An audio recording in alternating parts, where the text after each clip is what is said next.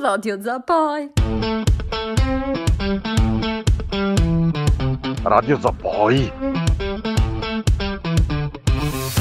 Radio Zapoi. Ascoltate Radio Zapoi. Radio Zapoi. Radio Zapoi. Radio Zapoi! Radio Zapoi. Radio Zapoi. Radio Zapoi. Radio Zapoi. Radio Zapoi. Ciao radio! Ciao Radio Zapoi! Radio Zapoi. Radio Zapoi. Oh. Ladies and gentlemen, welcome to the show. This is 2021. The show has been brought to you by COVID 19, Mario Draghi, Green Pass, and neo fascists. Care zappette, bentornate ad una nuova puntata di Che cazzo sta succedendo? Il podcast in cui brancoliamo insieme nel buio nel tentativo di capire che cazzo sta succedendo nella realtà che ci circonda. Il 2021 è un anno meraviglioso per questo podcast, un anno pieno di spunti. Perché il 2021 è l'anno in cui i fascisti sono diventati quelli che manifestano in piazza per la libertà e i diritti civili, per il diritto al lavoro, per il diritto di scelta sul proprio corpo. Mentre la gente per bene, i difensori della democrazia e i bravi cittadini che tengono alla giustizia ed al rispetto dei diritti, sono quelli che sbraitano. Purgateli! Questi cazzo di neofascisti, con i dread e i sandali, questi estremisti di destra che scendono in piazza a urlare libertà con i loro foulard arcobaleno devono essere purgati. Siccome ho già parlato dei rastafascisti e dei 40-50 anni che sono andati full on ganja identity, il passo successivo è mettere insieme queste due cose e creare il nuovo personaggio del 2021, tipo il nuovo Pokémon del momento, l'equivalente di Mewtwo, che è il coltivatore di ganja, nonché fornitore amatoriale, con la svastica tatuata sul petto. Oh yeah! L'altro Pokémon special del 2021 potrebbe essere la signora che lavora alle poste, che ci mette circa sette ore e mezza a farti fare un versamento, perché non sa usare il computer, anche se quello è il suo lavoro. È una sirotta con la permanente e la gonna a tre quarti, ma segretamente è fascista. Quindi quando va in posta per spedire un pacco e c'è lei, magari c'è meno casino del solito. In modo del tutto inaspettato, lei si sporge dalla sua scrivania verso di te e ti sussurra in un orecchio. Viva il duce! E poi ti fa anche un piccolo saluto romano sotto la scrivania, giusto così, giusto un accenno, per farti capire che lei fa parte di quell'ideologia. Gli estremisti di destra sono dappertutto ormai. La cosa peggiore è che non puoi sapere che forma prenderanno. Sembra un po' tipo l'invasione degli ultracorpi o una puntata molto noiosa di The Twilight Zone, ai confini della realtà.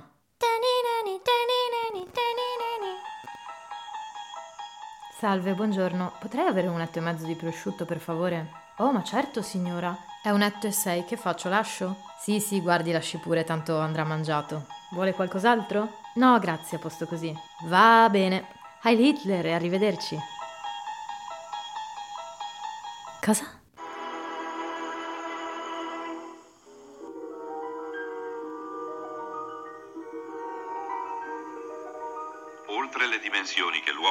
Conosce ne esiste un'altra, una quinta dimensione, senza limite come lo spazio e senza tempo come l'infinito. È la regione intermedia tra la luce e l'oscurità, tra l'idea e la sua attuazione, tra la scienza e la superstizione, tra l'oscuro baratro dell'ignoto e le vette luminose del sapere. È la dimensione dell'immaginazione. È una regione che potrebbe essere immaginata ai confini della realtà.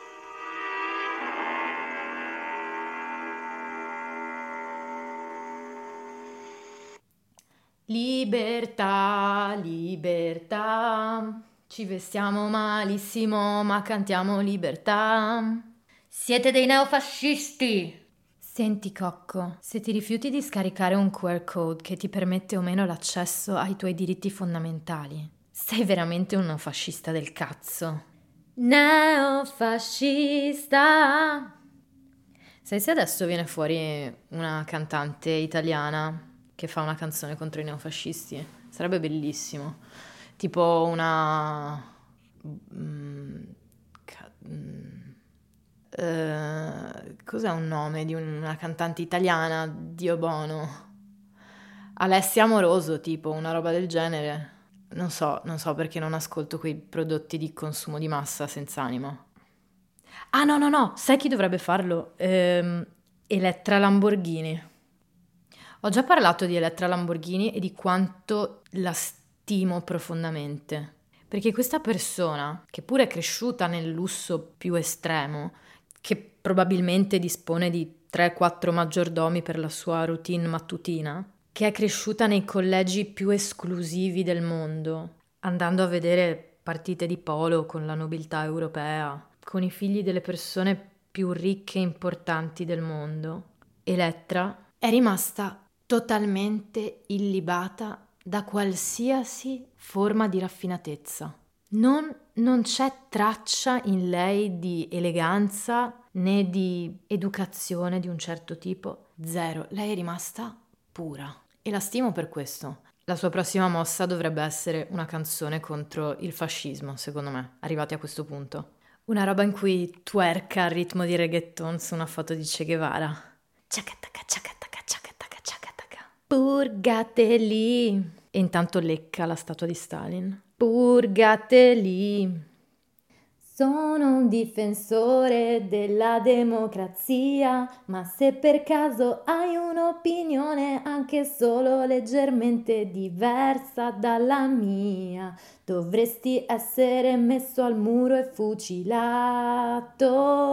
Credo nell'uguaglianza di tutti gli esseri umani, tranne quelli che non si vaccinano. Digdi, digdi. Loro dovrebbero essere smembrati e appesi nella pubblica piazza per diventare cibo per gabbiani. Digdi, digdi. Sono per la difesa delle minoranze, ma se sei nella minoranza che si oppone al Green Pass dovresti essere scuoiato e ricoperto di sale. Digdi, digdi. Eh, mi è uscita così poi con questo, con questo beat. Chi erano questi che facevano digidi, digidi? Erano tipo sti, sti due comici, uno più brutto dell'altro. Ce n'era uno particolarmente brutto, sembrava una strega di un film dell'orrore tipo, e con un bozzo in testa, una, una roba proprio tremenda. E, e forse erano su Zelig. Dov'è che erano? che facevano queste canzoni. Tigidi, digidi. Che bei tempi, quando il massimo livello di humor era una scoreggia in faccia. Così. Il punto è che non è che sia migliorato lo humor, è semplicemente scomparso. Cioè ti rendi conto che la situazione è grave quando la maggior fonte di risate è la progressiva, inesorabile e bizzarra disgregazione della nostra democrazia. Al momento questa è la cosa che mi fa più ridere. Elettra Lamborghini con quel culo leopardato. Fighissimo, che stile. 2021, The Musical. Voglio il musical del 2021. Come il 2020 che si è chiuso con Ciao 2020, quella magistrale opera d'arte. Se non l'avete ancora visto, andatelo a vedere perché la vostra vita letteralmente acquisirà un nuovo valore. Arriverete ad una dimensione più alta di coscienza dopo averlo visto. Voglio il musical 2021. Green Fart. Green, Green Heart. Green Pasta. Non lo so, qual, ci dobbiamo pensare un attimo, ma dobbiamo farlo.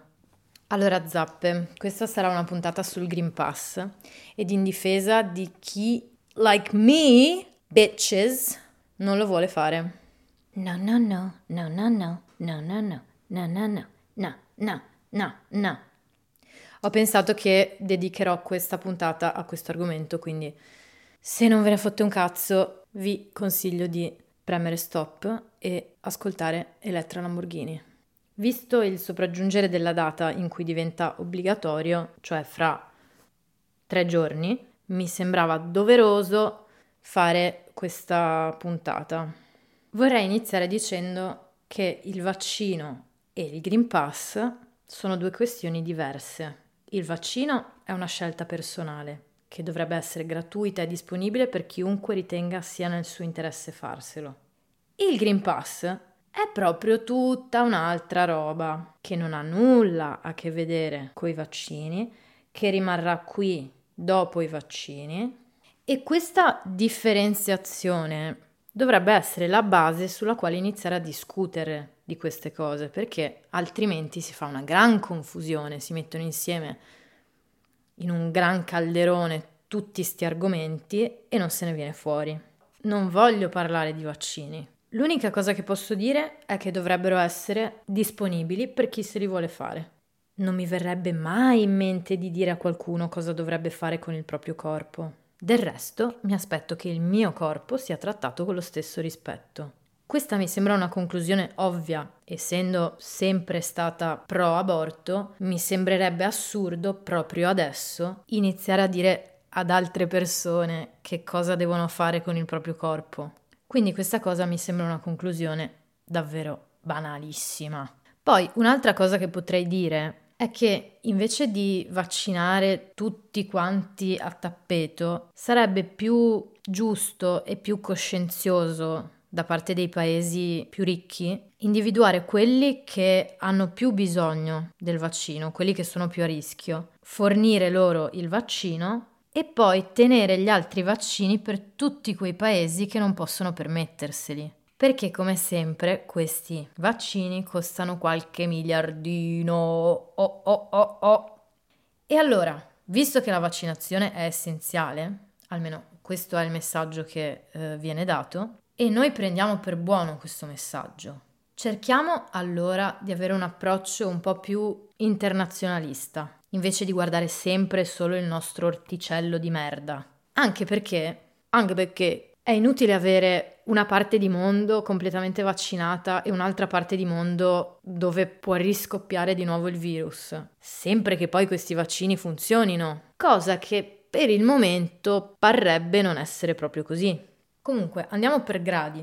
Perché sprecare dei vaccini preziosi su una popolazione sana, under 50, under 40, che comunque arrivati a questo punto possiamo dire che non abbiano assolutamente da temere la morte da Covid, queste fasce d'età. Poi sì, ci sarà sempre quello che muore perché che cazzo ne so, però nei grandi numeri vediamo che queste fasce d'età senza patologie non hanno nulla da temere. Questi vaccini che risparmiamo non vaccinando tutti a tappeto, rendiamoli accessibili per chi ne ha bisogno, non solo in Italia, in Germania o negli Stati Uniti, ma anche in Mali, in Afghanistan, in Cambogia. Dato che è un problema globale, un'epidemia globale, iniziamo a comportarci in modo più globale. Perché se l'obiettivo è quello di fermare il virus, allora puoi farlo solo globalmente. È inutile fermarlo in un paese e in un altro no, perché se no saremo sempre punto a capo e, e non usciremo mai dalla pandemia e sarà sempre lo stesso discorso. Quindi che cazzo vai a vaccinare i dodicenni? Tieni quei vaccini e vaccina gli ottantenni del Chad, se, se ce ne sono, ce ne saranno tipo due tra l'altro, quindi. Perché poi, sai, in Africa hanno ben altri problemini, diciamo, rispetto al vaccino.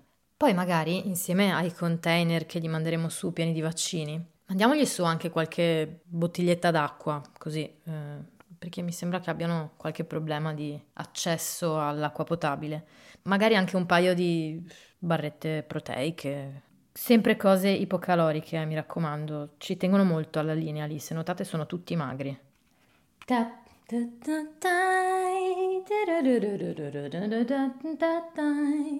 Sono molto canterina in, questa, in questo episodio. perché le cose più peggiorano e, e più mi viene voglia di, di far festa. Mi sento un po' tipo i musicisti del Titanic, quelli che continuano a suonare mentre la barca affonda. Hai presente? Ah, che bomba! Mi ricordo molto bene quando mesi fa, non tanti mesi fa, tipo gennaio, febbraio, marzo, chi parlava della possibilità che fosse introdotto un passaporto vaccinale era tacciato come complottista.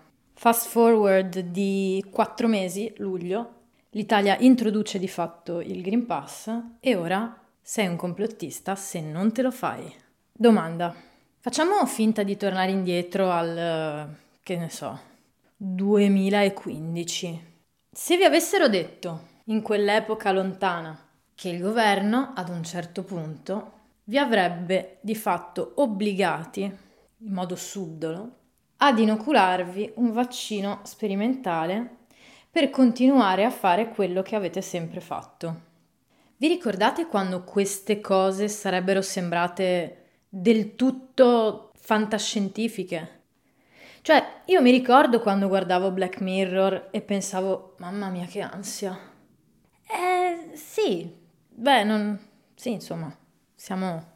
ci siamo, ecco. Eh, è, è già qui, è già tutto qui. Non è necessario cercare oltre. Non vi sembra che legare un protocollo medico alla concessione di libertà costituzionalmente sancite sia una mossa abbastanza distopica? No? Sono l'unica che ha questa impressione? Perché ora come ora io non so chi davvero creda che tutto questo sia stato fatto per la salvaguardia della salute dei cittadini. Cioè, il fatto che il Green Pass sia uno strumento di controllo è talmente evidente che non è nemmeno legato ai vaccini, perché cambia, no? Di, di, paese in paese in base agli accordi che sono stati presi per la fornitura dei vaccini tu non è che ti devi fare il vaccino e sei a posto, tu ti devi fare quel vaccino, quello che ti viene indicato, perché non è che un vaccino vale l'altro, vale solamente il vaccino che è stato scelto dal governo perché sono stati fatti degli accordi di fornitura con quell'azienda. E voglio dire, ma se è un, una questione di salute, dovresti ammettere tutti i vaccini, no? Ma veramente c'è qualcuno che ancora non vede dove sta portando questo Green Pass? Quando mai nella storia è accaduto che l'autorità restituisse volontariamente delle libertà senza che si dovesse lottare per riaverle? Ogni entità politica è come un organismo che cerca di diventare più forte accumulando potere per diventare più efficiente e più stabile. Quindi nel momento in cui un'istituzione, un'autorità, qualsiasi essa sia, guadagna potere togliendo libertà ai cittadini, beh, non ha proprio senso ridargli queste libertà. Funziona meglio così. Questo non è complottismo, è ovvio. È sempre un trade-off. Sicurezza, libertà. Efficienza, libertà. Ma veramente credete che una volta finito il virus, finita la pandemia, se mai finirà, perché anche quello, non, boh, in teoria dovrebbe finire, ma non si sa se finirà, se non finirà. Anche se dovesse finire, ma è ovvio che non verranno tolti questi strumenti. Sono troppo comodi. Finalmente si è raggiunta la triangolazione perfetta fra i dati fiscali, quelli personali, i dati di posizione e i dati biometrici. Cazzo mancavano quelli. Perché tanto tutti gli altri li avevamo già regalati, non era quello il punto. Ma cazzo mancavano quelli biometrici. Erano quelli con il più alto grado di privacy. E giustamente, giustamente, perché sono gli unici che tu non puoi mai cambiare.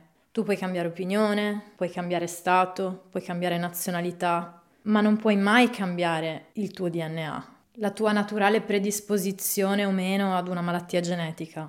Con i dati biometrici non si scappa, sono quelli in assoluto più certi Eppure c'erano tutti gli indizi, già pronti e già ben visibili. Mastercard aveva già investito miliardi di dollari sul progetto Gavi per la produzione di un wallet digitale che avrebbe incrociato i dati vaccinali e medici con i dati fiscali.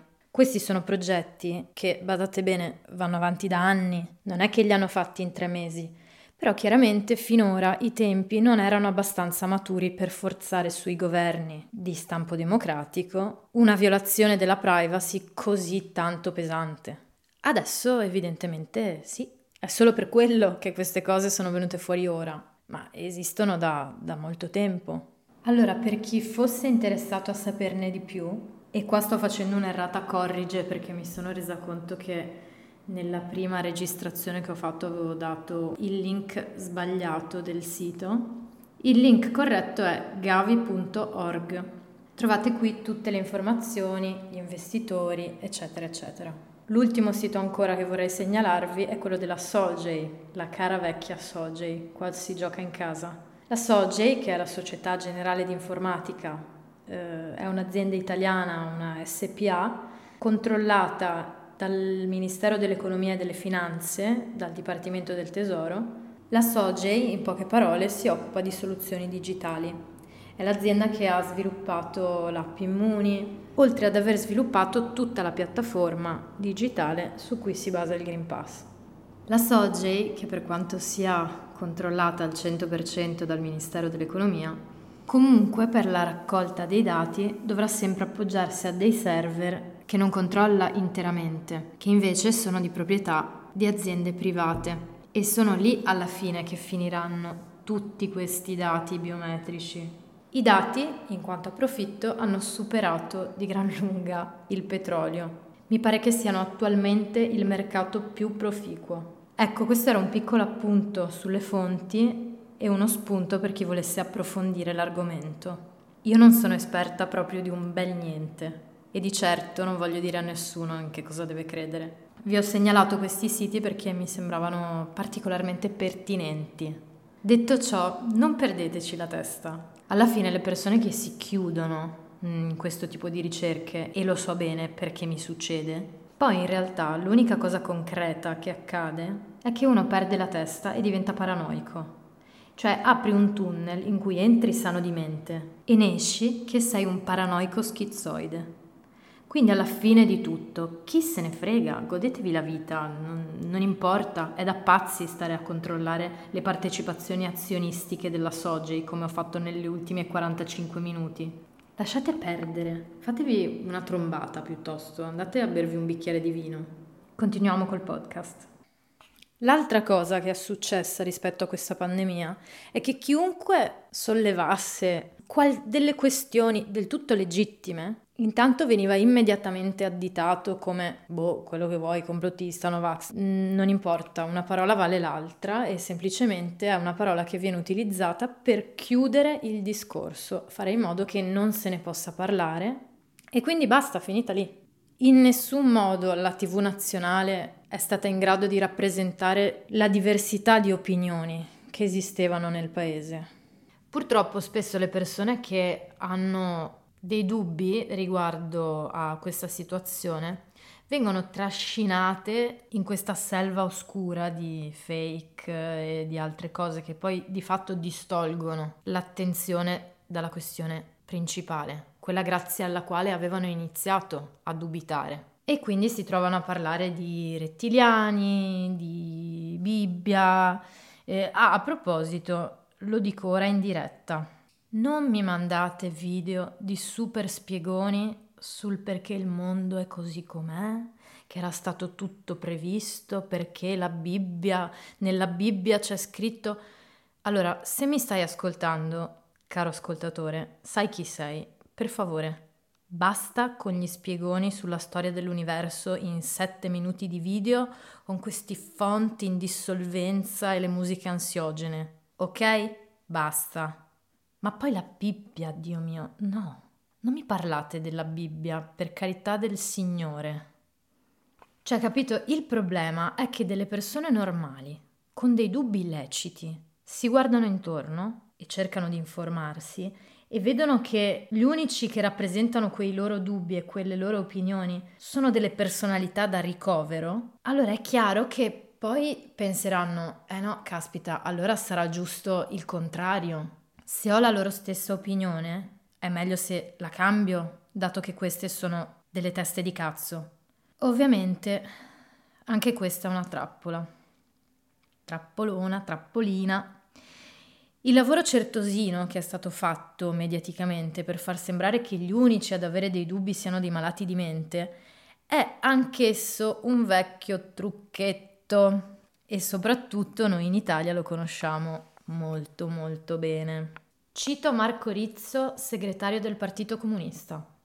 La lotta contro il Green Pass è giusta. Per questo vengono scomodati i fascisti che provocano e assaltano la sede della CGL. Fenomeni da battere in quanto sono parte dello stesso problema. Non siamo nati ieri. La strategia della tensione la conosciamo bene, molto bene. Ecco, io non conosco Marco Rizzo, un caro amico che stimo me l'ha anche criticato molto, ma ho voluto riportare queste parole perché mi sembravano molto appropriate. Non vi sembra strano che ogni volta che c'è una manifestazione contro le scelte fatte da questo governo tecnico, queste manifestazioni vengano tacciate di neofascismo. Ma tutti questi neofascisti, dove cazzo stavano prima? A Roma ci sono state più di 100.000 persone a manifestare qualche giorno fa. Era una marea di persone senza particolari segni distintivi che possano renderli accostabili ad uno o ad un altro partito. Eppure l'unica cosa che è emersa dalla copertura mediatica di questa manifestazione è che ci sono stati i soliti pelatoni analfabeti che sono andati ad assaltare la sede della CGL. Assaltare poi è una parola grossa, visto che prima di entrare stavano parlando coi poliziotti e che poi li hanno fatti entrare nella sede della CGL. Da qui Marco Rizzo parla di strategia della tensione. Ma sta roba non l'abbiamo già vista per tutti gli anni 60, 70, 80. Noi più di tutti dovremmo essere avvezzi a questo modo di gestire l'opinione pubblica. Quelli sono fascisti, neofascisti. E quindi il cittadino che ha dei dubbi legittimi e che non è sicuramente neofascista, perché altrimenti questi dubbi non ce li avrebbe, non va alla manifestazione perché non vuole essere accostato o accostata a quel tipo di ideologia. E sono sicura che a queste manifestazioni si incontra veramente di tutto. Ma è già abbastanza, secondo me, che queste persone siano state in grado di ritrovarsi e manifestare. Il problema di questa opposizione è che è frammentata e manca di un perno ideologico. Le persone che sono contro il Green Pass sono molto variegate, Vanno dagli studenti universitari, ai contadini, a quelli di Casa Pound, ai rastafariani, eh, gli insegnanti dell'asilo, gli infermieri, i dottori, gli avvocati, i magistrati, gli idraulici e, e poi ci sono io. Tutte queste persone vengono da percorsi di vita molto diversi e sono contro il Green Pass anche per motivi diversi. Di tutta questa masnada ci sarà sempre qualche malato di mente è inevitabile. Ed è per questo che secondo me una cosa che manca al movimento di opposizione al Green Pass è lo sviluppo di una base ideologica molto chiara, cosa che tra l'altro sarebbe anche utile per prevenire la strumentalizzazione di tutte queste manifestazioni. Perché se tu dici chiaramente in cosa credi, poi per carità ti strumentalizzano lo stesso, però sarà più difficile farlo. E l'abbiamo visto con i portuali di Trieste, i portuali di Genova. Sono loro che hanno ottenuto di più con le loro manifestazioni, perché tutti loro gravitano attorno ad un'ideologia molto chiara e quindi sono in grado di portare avanti delle richieste molto chiare. E nel caso in cui queste richieste fossero disattese, riescono anche a minacciare in modo molto chiaro. La minaccia è importante importante essere minacciosi nella vita, una cosa che a me manca molto, ad esempio. Non basta riunirsi in un posto, bisogna essere sospinti dalla stessa forza motrice. Nel fare un'azione politica, e in questo caso sto usando la parola politica nella sua accezione primigenea eh, greco-romana, se si vuole fare un'azione politica vera, bisogna sapere i motivi per cui la si fa, bisogna affermarli in modo chiaro, altrimenti non è più un'azione politica, è, non so, una sagra, Oh, quanto mi mancano le sagre. Tra l'altro adesso che arriva l'autunno ce ne sono di meravigliose. È arrivato il momento delle zucche, fioi. Ah, Dio mio, non immaginate neanche quanto mi metterò a cucinare. Ottobre, novembre. L'autunno per me è solo cucina, fondamentalmente. Gran risotti, flan di ogni tipo. Madonna, non vedo l'ora di fare il primo flan di zucca con la pancetta croccante. Ah, la cucina è proprio le autococcole. È un modo di volersi del bene, cucinarsi qualcosa di buono. E comunque sì, dovrò cucinare molto perché i ristoranti non mi fanno entrare. Ma io mi chiedo, alle persone che hanno fatto il Green Pass, non vi fa impressione che ora c'è una parte della popolazione, vostri concittadini, alla quale è vietato di entrare in ristorante, al bar, è vietato lavorare, quindi guadagnarsi da vivere, avere una propria dignità. È vietato entrare in una libreria, in un museo, andare a un evento, andare ad un concerto. Cioè, non vi suona male. Ma se coloro che non detengono il Green Pass fossero sostituiti dalla parola negro o ebreo, come vi sentireste? Cioè, anche se non siete africani o non siete ebrei, esibireste lo stesso il Green Pass? Cazzo, ma non vedete che questa cosa è già successa mille e mille volte nel passato? Mille e mille. Si individua una minoranza, la si rende un Uber nemico e poi la si strumentalizza per giustificare autoritarismi di vario genere. È sempre il solito giochetto, questa volta in salsa 2021. Perché poi bisogna un po' variare nelle categorie, no? L'abbiamo fatto con i negri, con gli ebrei, con i comunisti, con gli armeni, con i nativi americani, con i musulmani. Eh, ognuno un po'. Poi dipende sempre dalla categoria in cui si ricade, no? Questa è una categoria subdola perché è una categoria i cui confini sono labili, no? Perché uno magari il Green Pass non ce l'ha, però se lo può sempre fare. E quindi è, è lì proprio che si gioca questa cosa perché ognuno farà parte di una categoria solo in base alla propria forza di volontà. È ovvio che la maggior parte della gente non vuole avere il Green Pass, però si ritrova in delle condizioni tali per cui non farselo equivale ad una rottura di palle talmente grande o comunque ad un'impossibilità nel proseguire la propria vita, nel mantenere il proprio lavoro, perché, cioè, non so se le persone che si sono fatte il Green Pass si rendono conto di questa cosa. Chi non si fa il Green Pass non potrà lavorare, non potrà guadagnare, non potrà mantenersi. Ma dove cazzo è la vostra empatia? Io ho amici che si sono sempre detti a favore delle libertà individuali, sempre dichiarati antifascisti, amici che suonano in gruppi punk che si sono fatti il Green Pass. Ma dov'è la vostra dignità, la vostra coerenza di pensiero? Almeno non fregiatevi con l'appellativo antifascista, perché ci sono i partigiani nelle tombe che stanno causando una scossa sismica a forza di rivoltarsi nella tomba. Conosco tante persone alle quali non è mai fregato assolutamente nulla di fare attivismo, di politica, mai fregato nulla e giustamente non gliene frega nulla neanche adesso. Ok, Coerenza. Non lo condivido, ma lo capisco. Mi sembra quantomeno logico. Ma chi andava alle manifestazioni antifasciste? Ma dove siete adesso? Fioi? Cazzo, ma se negli anni 30-40 tutti si fossero iscritti al partito fascista, dove sarebbero gli antifascisti? Eh no, perché poi non posso fare i concerti. Ma tu ti devi rifiutare di fare i concerti. Se veramente credi nella libertà e nell'uguaglianza delle persone, tu ti dovresti rifiutare di suonare in un posto che discrimina le persone. Quando i Beatles andarono negli Stati Uniti a fare il loro famoso tour, si rifiutarono di suonare in tutte le venue, in tutti i locali, in tutti gli stadi che praticavano la segregazione. Ecco, questa scelta, questa presa di posizione è stato uno dei contributi più significativi nella lotta alla segregazione razziale americana. Certo, i Beatles sono i Beatles, per carità, erano già famosissimi, avevano già molto, diciamo, potere decisionale.